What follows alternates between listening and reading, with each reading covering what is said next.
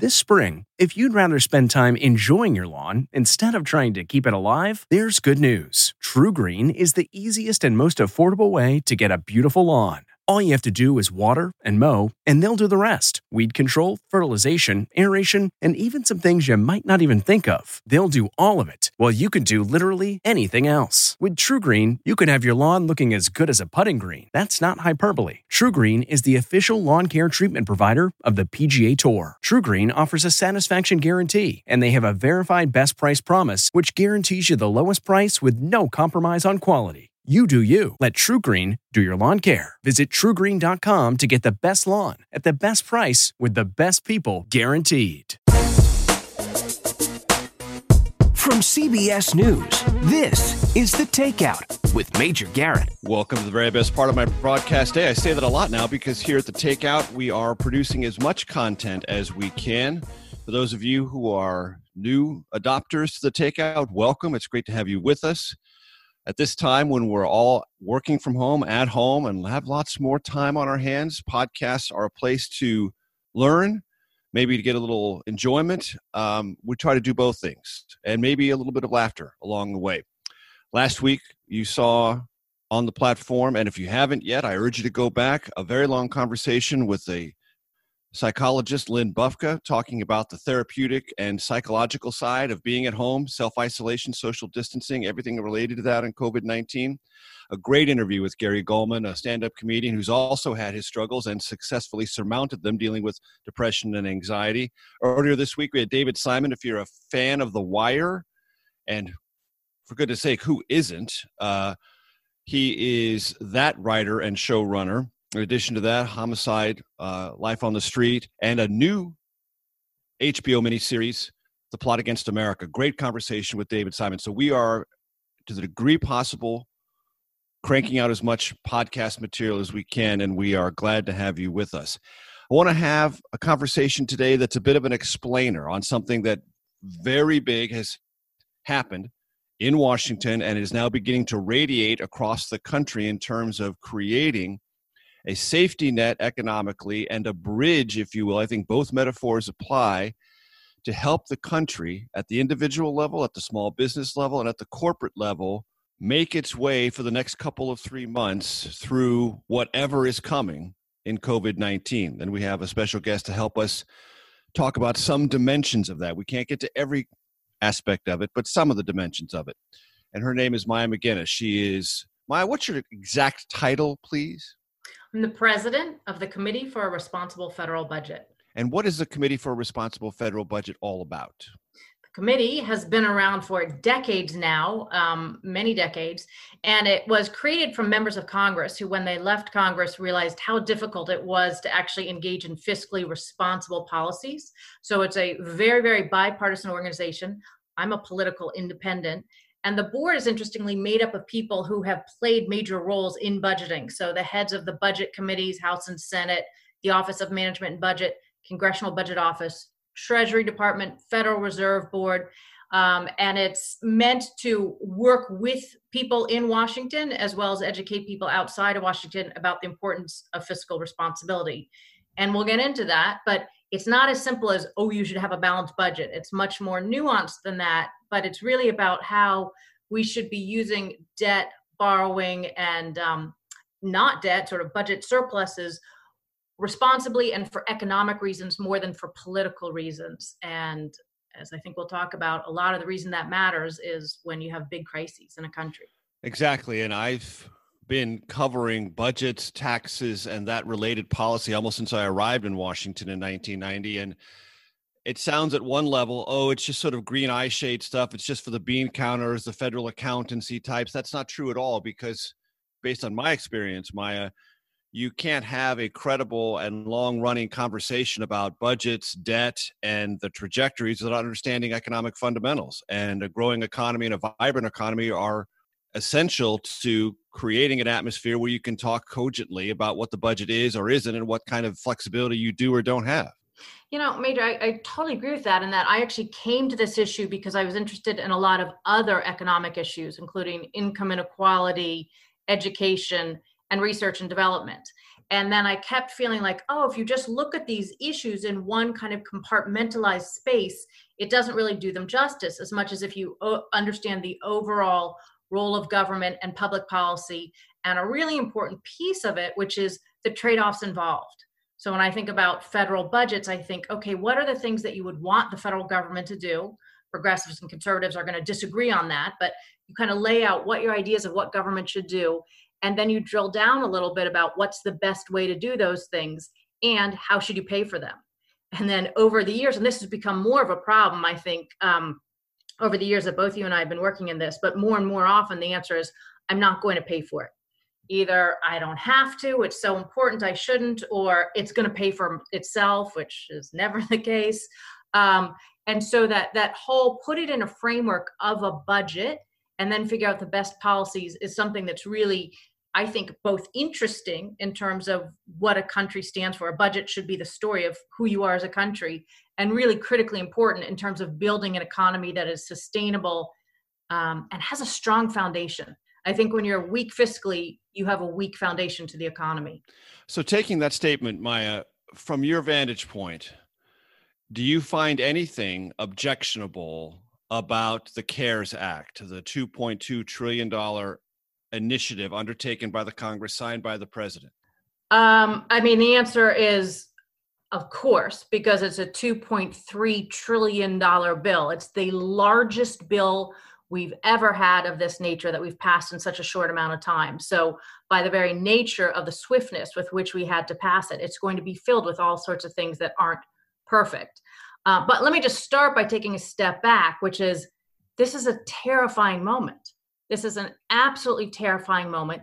It is exactly when you want your country, your, your government in your country to be strong enough, resource wise and politically wise, to swiftly act and come in to engage in ways to help with all of the terrible things that we are facing from the healthcare crisis to the related economic crisis and all of the hardships that are going on across the country. So, whereas I spend my time thinking about these issues from fiscal and fiscally responsibility perspective, again, that's exactly why you want to have been running a responsible government for the past year, especially when the economy was strong, so that we could have a moment like this. So I just want to sort of blanket this because sometimes I think people think those of us who are budget hawks, deficit hawks, are kind of the the spreadsheet only green eye shade right. people. Right. And I think it's the opposite. I think it's like the compassion that comes from being strong and ready and prepared for emergencies when you really need to act. So, in terms of the CARES Act, I have to say, I think overall, really, really successful piece of legislation. And yes, we will spend the next days and weeks and months uncovering pieces of garbage that were tossed in there that, you know, lobbyists and members got their favorite things thrown into the bill. But overall, this is a very big bill, over $2 trillion, that meets the test of the moment. And it includes funding for individuals and families for small businesses and for large corporations, uh, uh, as well as building off of the first two rounds of, of um, interventions that we did that focused on health care and um, sort of uh, work leave, the ability to take time off work for being sick. So, yes, I think this is covering the major components that we need to be thinking about. And I think it has done it in a way that, given the constraints, is as timely, targeted, and temporary, the three T's of stimulus, as one could expect. Um, and this was no easy feat. So, really good marks for getting the best I think we could have expected done in record time. And really is record time. And with really, if you think about it, audience, I know Maya has thought about this because anyone who spends any time covering these issues or Congress as an institution understands the prerogatives of both sides, the House and the Senate, and how the House and Senate when a piece of legislation of this magnitude is being drafted want to feel like they're equal partners. Well, for all sorts of logistic and health reasons, the House was not a, a co-partner. It was sort of hearing things and being consulted at the margins, but it was drafted essentially by a small task force assigned originally just by just Republicans, and then it quickly became bipartisan because the Senate Majority Leader realized he could not do this with only Republican votes. But the Senate was the driving force for this piece of legislation, and then the House was, like I said, at the margins consulted, but essentially presented a piece of legislation that it knew had to pass. and had to go through extraordinary measures to engage a quorum just to meet the constitutional definition of a quorum and pass it as fast as possible. And to think about 2.2 2.3 trillion dollars allocated in essentially a legislative time clock that's about 2 weeks from beginning to end if my memory serves me correctly is without any historic precedent in this country. No, that's right. And you add into the mix um, a highly dysfunctional governance structure that we are we are in the midst of, where the partisanship, the polarization, the infighting, the resentment is at peak levels all across um, the House, the Senate, and the the executive branch. And it was um, therefore reassuring to see that they were able to roll up their sleeves and get something done. And again, surprisingly, something really pretty good in terms of what's what makes up this bill. Now, I also talk about this. This is not to say that will continue because I have very, very strong concerns about over time we're going to need further rounds of economic intervention, and I think they will probably deteriorate in terms of how much they can keep the garbage out and how much it can be casting po- politics aside as much as possible and focusing on the task at hand. I do worry about that, but for right now, the immediacy of the moment was met with something that was big and strong, and I think we'll see some results. Maya and I are going to dig into some of the details of this bill. Not every single detail. It's a vast and complex piece of legislation, but some of the most important components of it. And if you are curious out there, audience, about this topic, let me highly recommend to you a friend of the show who's been on the show before, Stephen J. Dubner, and his incredibly successful Freakonomics radio podcast. They put together a show this week on this very topic with a wide range of people who had been involved at the highest levels of White Houses run by Republicans and Democrats from an economic perspective about the various strengths and weaknesses of this piece of legislation. So if you want more on this topic, go to Freakonomics Radio. Maya, uh, if you were to uh, describe for the audience what you think are the best components of this bill, what would they be? So the timeliness, the fact that we got it done really quickly, um, and that that's somewhat reassuring on its own the size of it. Nobody knows what the right size of this bill is because we don't know what a big downturn the economy is going to take. Uh, but 2 trillion is huge and i think that's appropriate. And then i think um, listen there's no perfect stimulus because every kind of government intervention creates different um, incentives that aren't always perfect. But i would say the strengths of this bill are that it does a lot to alleviate the hardship of families across the board and those who are being unemployed. There are two focuses, there's two, two main pieces that come to affecting individuals, and those are expanded and extended unemployment benefits and one time checks. And I think the combination of those two policies uh, is very solid for helping families. The other piece of it that I think is really good is the whole portion that is focused on small business loans and grants, where it's going to greatly increase the ability and accessibility to getting loans and the bulk of those for small companies are going to be forgivable um, as long as the money was focused on covering cost of either keeping people employed or rents or basic things like that. When you're thinking about how to create a stimulus there's a couple things you want to think about. The first is the obvious healthcare spending. How do we kill you know how do we kill the thing that is the real root of this? And that is going after the pandemic as absolutely aggressively as possible. The second thing is to alleviate the hardships so many people who are ill prepared to respond to this and so many people through no fault of their own who will lose their income. And how do you try to make people close as close to whole as possible not have them suffer because of this? And the third the piece that we haven't gotten to yet but we will have to at some point is how do you put in place the mechanisms that will keep the economy poised for a recovery that's as strong and quick as possible and rebuild the resilience of the economy and so, one of the considerations in a bill like this is you have to acknowledge a lot of people are going to lose their job. And as we're seeing by the jobs numbers, that is going to be a lot. And you want to uh, make sure they don't suffer because of that. But you also want to put in place policies that help keep people keep their jobs. And that can either be helping the individuals or helping the companies so they can meet payroll for a longer time. Because the more people are still connected to their jobs when we are past the pandemic point where we don't want people to go out and shop. I mean, the reason the economy is in free for all is because we don't want people to participate in the economy right now. Right. Right. And so what we want to do is once we're ready to move back into that space, have as many people reconnected to their jobs still so that they can continue to work. And I think that the bill um, balanced those kinds of objectives quite well. Yeah, uh, it seems to me the way to think about this is we have a demand suppressed recession. We are suppressing demand as a matter of government policy mm-hmm. in order to achieve a larger public health outcome.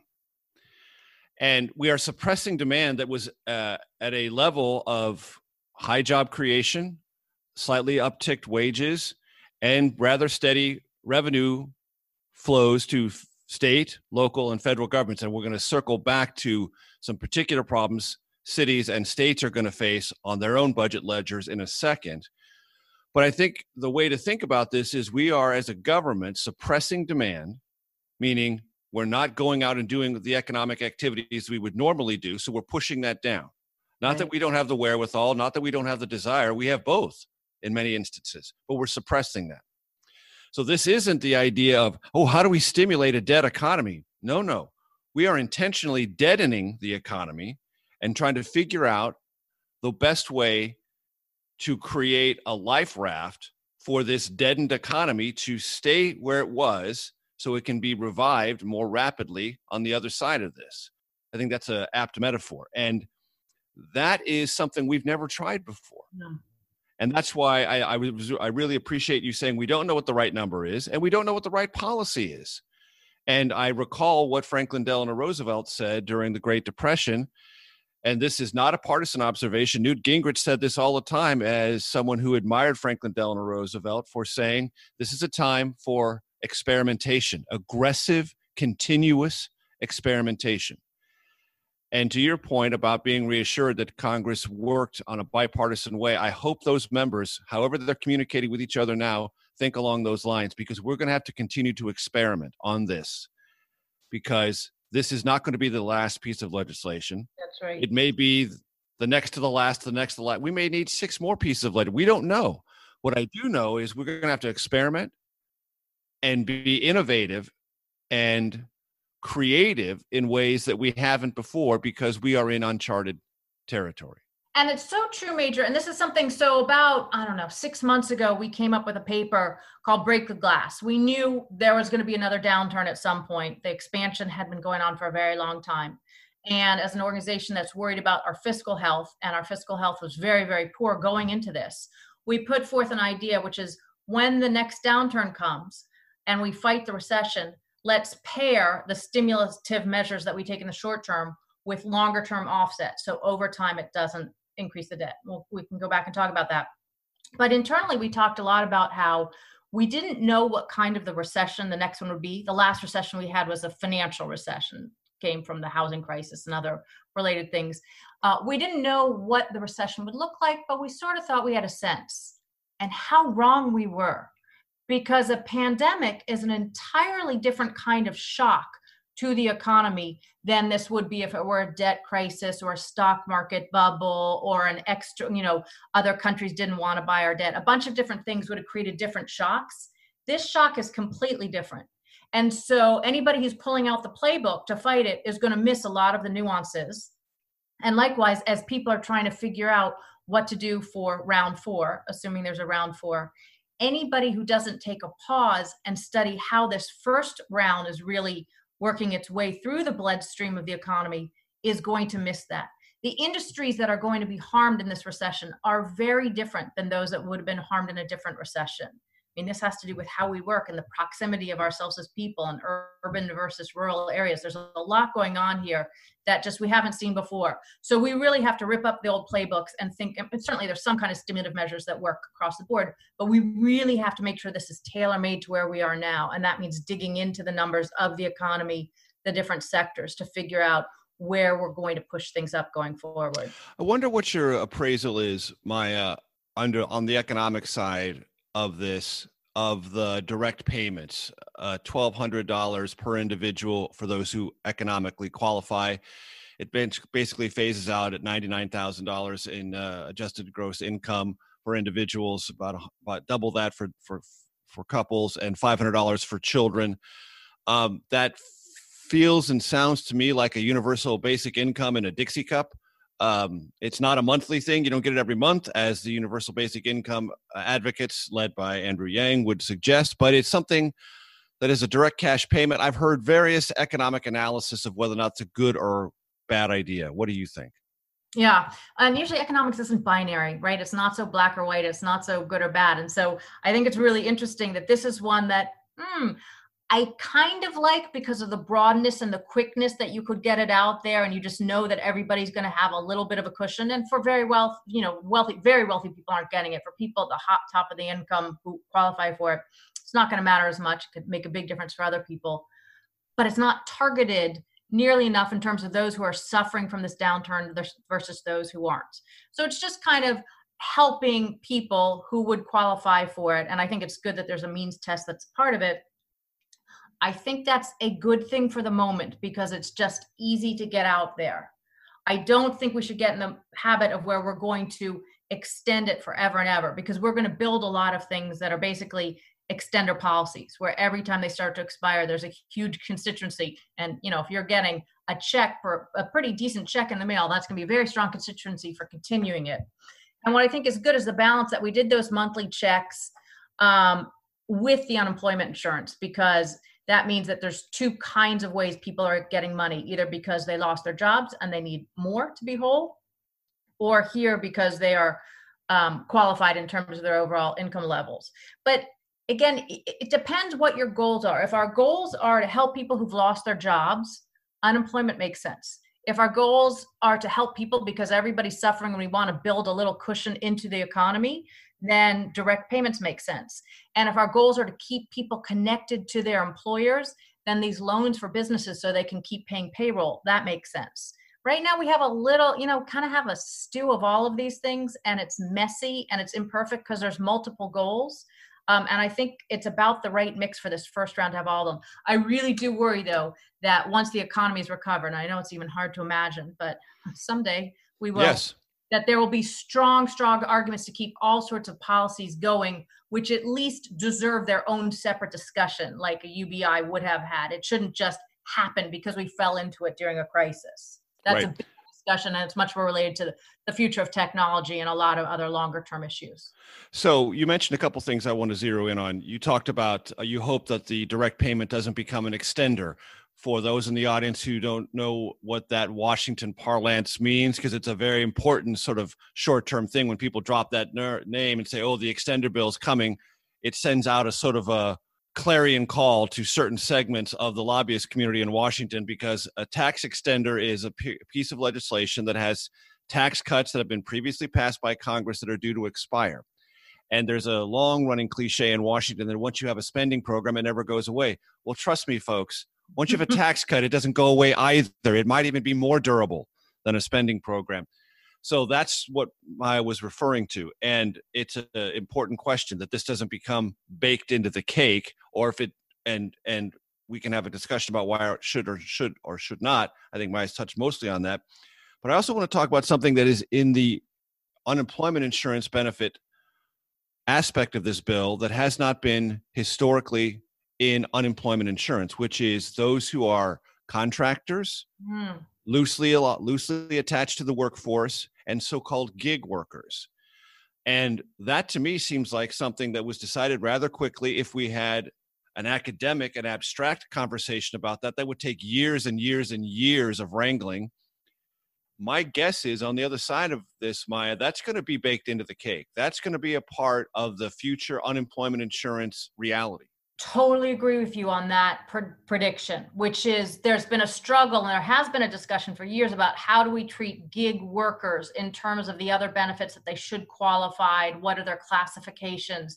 And we just um, super sped up that discussion where I think we moved the gig workers from outside of the traditional economy in terms of many of the regulations and benefits that we put on more traditional workers and we moved them back into it so going forward, I think their treatment will be much more similar, and there'll certainly be strong cases of you can't leave them out of things like unemployment insurances and different different things to hedge against risk. You also talked about there, there's two components of unemployment insurance and small business administration loans, and I think they are structured. And a lot of economists I've listened to believe that they are a good impulse and well crafted, but they have one overriding concern, which is okay, unemployment insurance offices at the state level are stressed as they've never been stressed before. I've talked to friends who have been recently laid off. They have been on the website for Maryland, Virginia, because we live here in the greater District of Columbia area, DMV as we call it, District, Maryland, Virginia and they've been knocked off the website repeatedly, repeatedly, repeatedly. They can't even get in. And there's all, and that, so that's going to be an infrastructure structural implementation challenge for everyone. Yes, the benefits are there. Yes, they're guaranteed by the federal government, but can you actually access them? That's going to be a, a bit of a challenge uh, in terms not only of completing what you need to complete, but on the timeliness of them getting back to you. The second thing is the small business loans. I don't think uh, any small business is going to rely any more than it will in the next couple of months on whatever kind of accounting advice it has in house, whether the small business owner is the accountant himself or herself, or they have someone on the side, because there's going to be a lot of forms to fill out and a lot of things to verify and a lot of things to establish in order for this money to flow. And the concerns I've heard is wow, the impulses are good, the legislation has flexibility, but it's going to be a challenge under these conditions for people to get this money in the way they're hoping to get it and the way it's been more or less promised that they will get it. Yes. I mean, just a huge yes. This is the capacity to meet the needs of the moment and the administrative challenges. The capacity just isn't there, and nor could we have assumed it would be there because no one would have ever thought i mean we might run scenarios on this but no one was really thinking this would be the next scenario. And and the ability to build this quickly especially when we cannot be in human contact with each other. So we are all doing this from our remote locations. There will be huge glitches. And that's that is a scary thought because there will be huge glitches that people who are the most in need from accessing the funds directly that they really need for their livelihood um, for basic necessities. And um, I think this is, I don't have an answer to how one makes that better because, yes, you have surfaced a huge problem. There are going to be waits, there are going to be people who don't know what they qualify for. It's a really interesting moment when you can step back. You know, I, I, I think, like most people, I waver throughout my day between wanting to sob because of the tragedy of all of this and then kind of thinking of, okay, what are the lessons learned? How do we think about this? How do we approach this?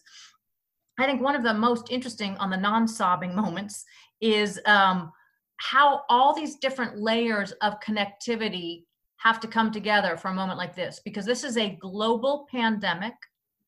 We need a massive federal response. We're seeing a lot of interesting tensions going on between the governors and the president. So, what's federal, what's at the state? And then you build that down to the local areas. And even there, you're not going to be able to do a lot of things. And I know, you know, suddenly volunteerism charity is going to come in and have to fill some of these gaps too. But again without the human contact that would normally happen. So the answer is a lot of people are um, going to be facing some devastating situations and the faster luckily we're at a moment where our tech sector has really been developing quickly and can hopefully pivot to focus the great brilliance of a lot of our tech companies that have been maybe focused on things that weren't as you know massively important is what they can do right now in terms of how to connect people how to connect resources with the people who know them. And i know that there's a lot of energy going into that. Um, thank thank god we're at a moment where that may be there to solve some of these problems but there's no sugarcoating it. We are not prepared to respond to this and there's going to be a lot of hardship from both the health and the economic destruction that that's happening and I'm glad you mentioned the way that you, on a daily basis, uh, waver emotionally from sobbing to looking at the work and looking at the possibilities. I think that is an apt description of almost everyone because yeah. you can't fathom these days uh, without catching your breath and feeling a deep pit in your stomach about the cases, the deaths. And you know, and we were told earlier this week by the White House and no lesser authority than Dr. Deborah Birx and Anthony Fauci that 100,000 deaths is not only possible, it very well may be probable. And that would be on the lower end. And that is such a shocking and horrifying number that that's where the sobs come from. Yeah. And yet yeah. we can't just do that. We have to think of all the other things, adaptation and otherwise. And give me just a second uh, for uh, a historical uh, analogy. which is we have lately um, thought of the World War II generation, whether we should or should not, as the greatest generation because it was challenged. It was challenged and it found in that purpose of that challenge something deeper that it didn't know existed. And that was part and parcel of the Great Depression, but also World War II. Well, I don't know if we ever needed it or wanted it, but this is a challenge. I'm not sure it's that magnitude, but it's pretty darn close as far as I can tell.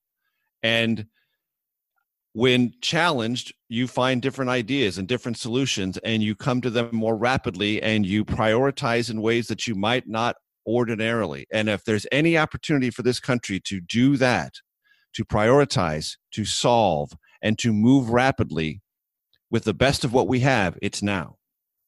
So I've been I've been thinking so much about this because um, the Committee for Responsible Federal Budget earlier this year we launched a new project called Fix Us, and Fix Us came about because after years of struggling to get people to focus on the national debt, which is a very hard issue because fixing it requires really tough policy measures, tax increases, and spending cuts, exactly the things politicians don't like to do.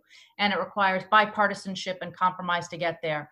And as the country has become, uh, the country and our politicians have become more polarized, we've become more divided, more dysfunctional, and filled with distrust it's become clear, it's become evident that there we weren't going to be able to make progress on this issue.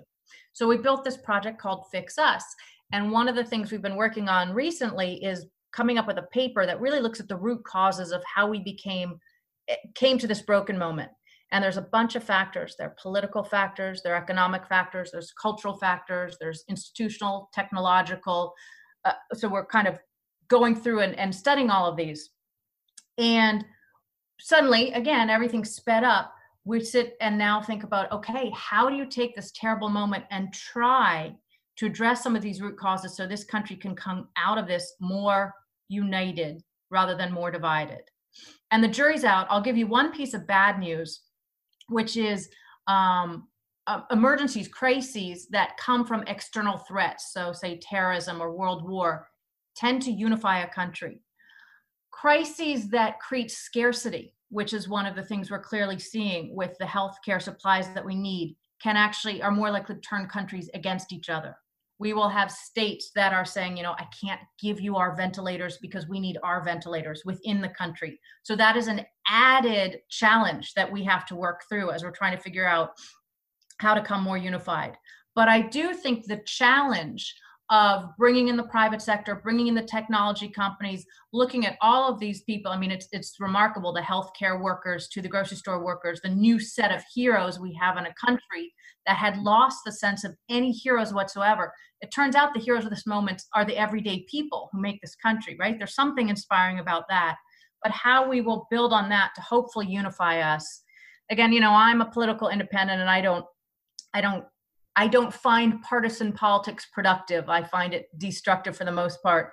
And I would love it if throughout this entire crisis, I didn't have to hear the word Republican or Democrat or red state or blue state, but could just think about how we can all do our parts in this. Um, and then, then to bring this back to the topic at hand, sort of the economic response, I would love it if, as we continue to make these packages, we had less political infighting and we had a lot of lobbyists who didn't see this as an opportunity to help their clients get into the next stimulus package. But we could really try to build something that's focused on the healthcare response the people who are most harmed by this and the areas that we need to rebuild for resilience in our economy. And we didn't have to worry with late night things being tucked into a bill because it's just not right for this moment Right, for sure. Completely agree. My advice to any lobbying shop in Washington would be when you pick up the phone, offer something. Mm. Don't take something, offer mm. something. If you don't have something to offer, put down the phone. That's my blanket, unrequested advice to every lobbyist in Washington, D.C. If you pick up the phone, offer something. Don't take something. Hardship. I mean, communicating what the real hardships are and how best to help people is one thing but fighting for dollars and kind of an, an, an unhealthy scramble when we really need to make sure those dollars go to who needs them the most and who can best use them it should be something that you believe in your heart is the right thing for the moment from your perspective do you have any uh, hesitancy at all or misgivings about the roughly $500 billion allocated for large corporations uh, that's in the bill the oversight piece. I think we should have as much oversight as possible of all of it. Um, I think large corporations pay a huge piece of keeping the economy going and keeping people employed. I think what we've seen in terms of income inequality and, and CEO compensation stock buybacks cannot be a part of this because the loss of trust that is left over after 2009 is so strong that that could undermine confidence in this. Um, but there are certainly huge corporations that need resources, need a bridge loan to the point where um, the economy's recovered. So if if we do that with integrity, I don't have reservations. My reservations are that it will there'll be abuse in it.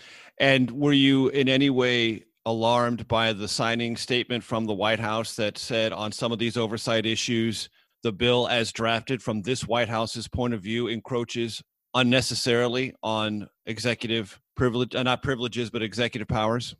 I was. I think this is a moment where the first moment was get things done as quickly as possible. The next moment is make sure further things are targeted in the right places.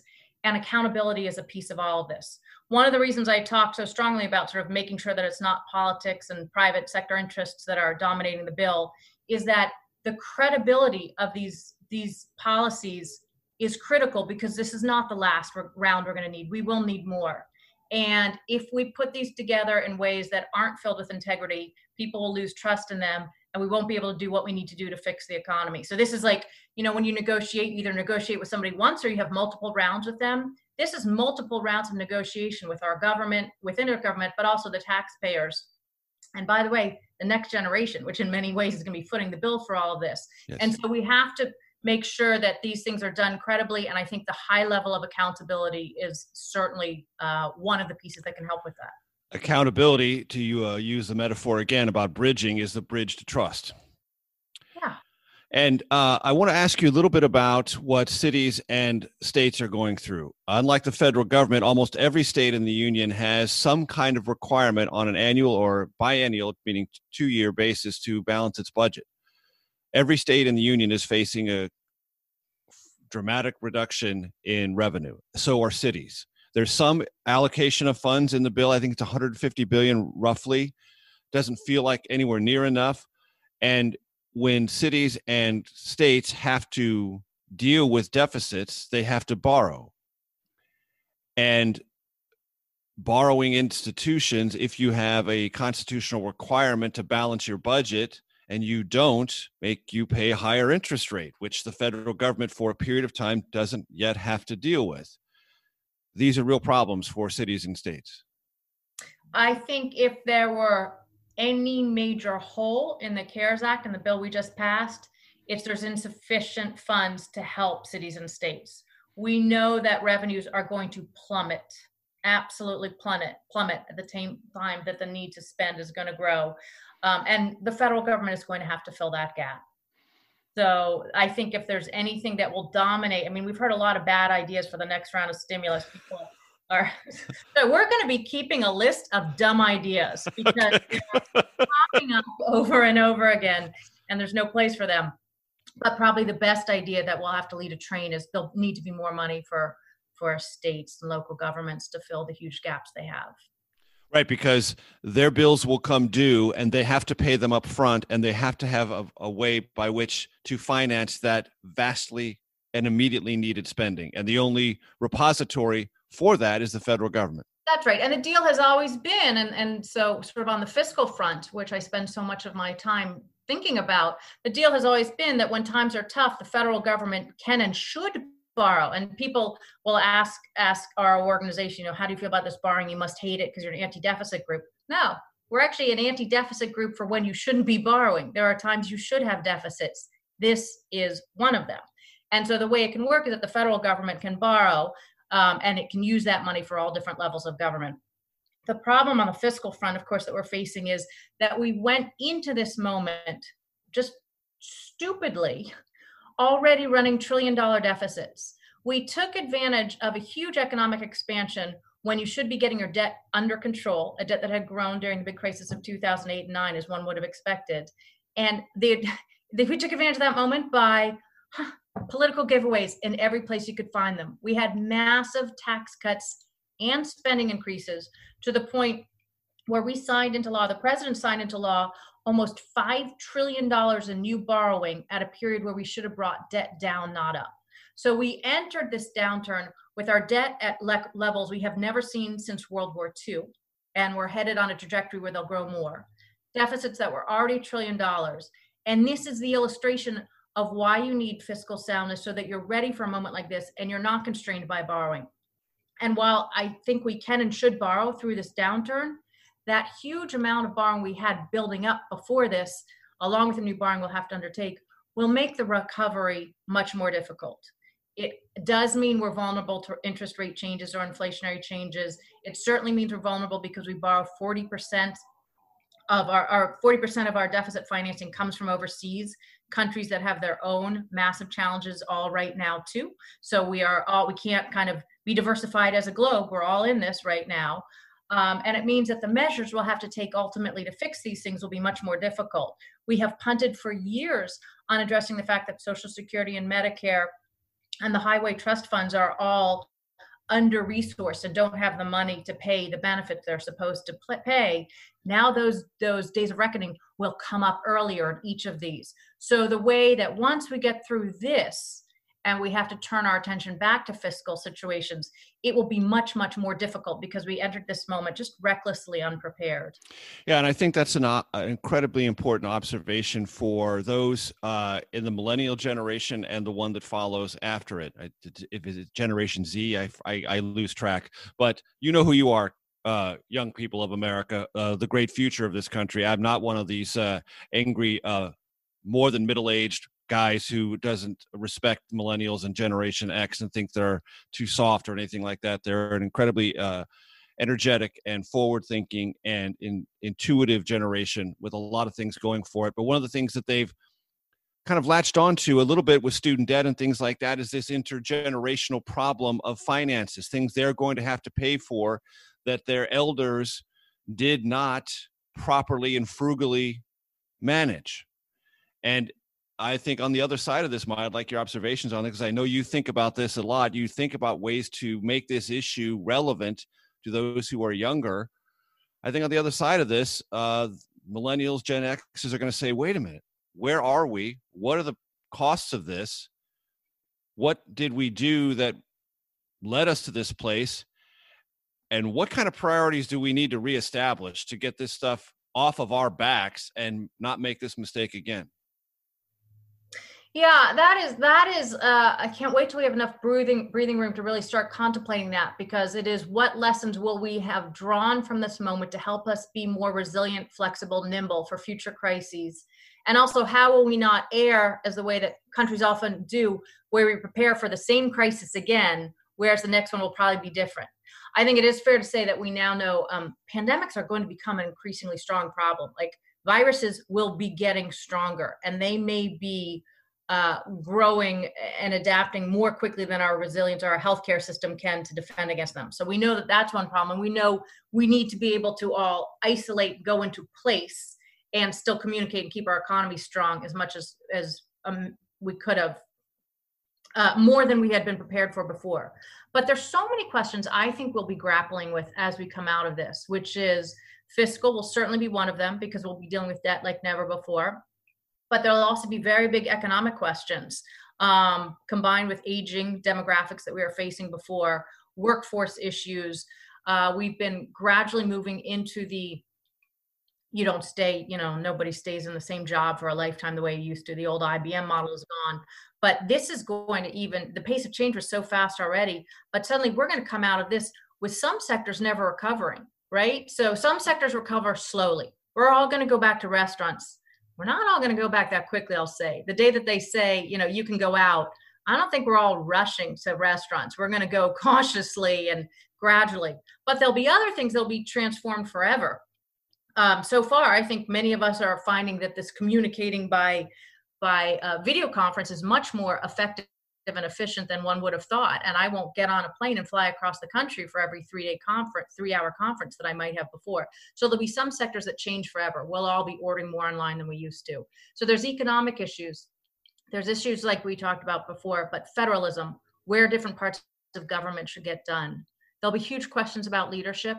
People will emerge as the heroes and people will emerge as the villains in out of this because a crisis tests one's ability for leadership. It's it's how you can lead through a crisis that is a true test. We'll see issues about that. Um, and i think you know i look at my teenagers i know everybody's thinking about this their kids. This generation is so profoundly affected by what they went through. Like i've, I've just thought of the past years none of them have the same sense of confidence and optimism that so many of us grew up with. And this is obviously going to put that much more into their experience at the same point that you have seniors and people across the country who are so isolated and and the depression of all this could be as bad as the actual healthcare risk. So there'll be a what does community mean? What does it mean to be engaged as a generation and set your own forth. I, I feel like we're too in the middle to know where this is going, but it's profound. And um, I think there'll be a huge passing of the torch of leadership that comes out of this moment as young people will step up and and see from their response to this experience how they're going to lead. I couldn't agree more. Maya, it's been a fantastic pleasure to talk with you. Thank you for helping my audience, our audience, get to know a little bit more of the specifics about this legislation, look at it from a fiscal economic perspective, and a much more broadly, as we just did a couple of times, philosophical perspective. It's been a pleasure. Thank you so much. Thanks, Major. I'm Major Garrett. This has been The Takeout.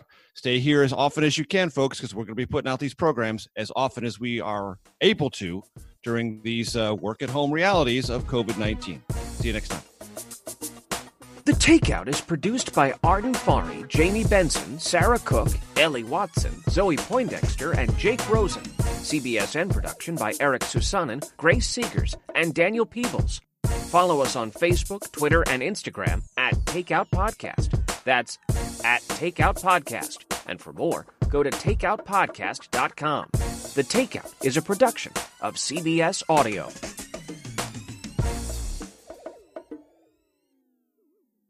If you like the takeout, you can listen early and ad-free right now by joining Wondery Plus in the Wondery app or on Apple Podcasts. Prime members can listen ad-free on Amazon Music. Before you go, tell us about yourself by filling out a short survey at wondery.com/survey. Hi, this is Jill Schlesinger, CBS News business analyst, certified financial planner, and host of the Money Watch podcast. This is the show where your money is not scary. It is a show that's all about you.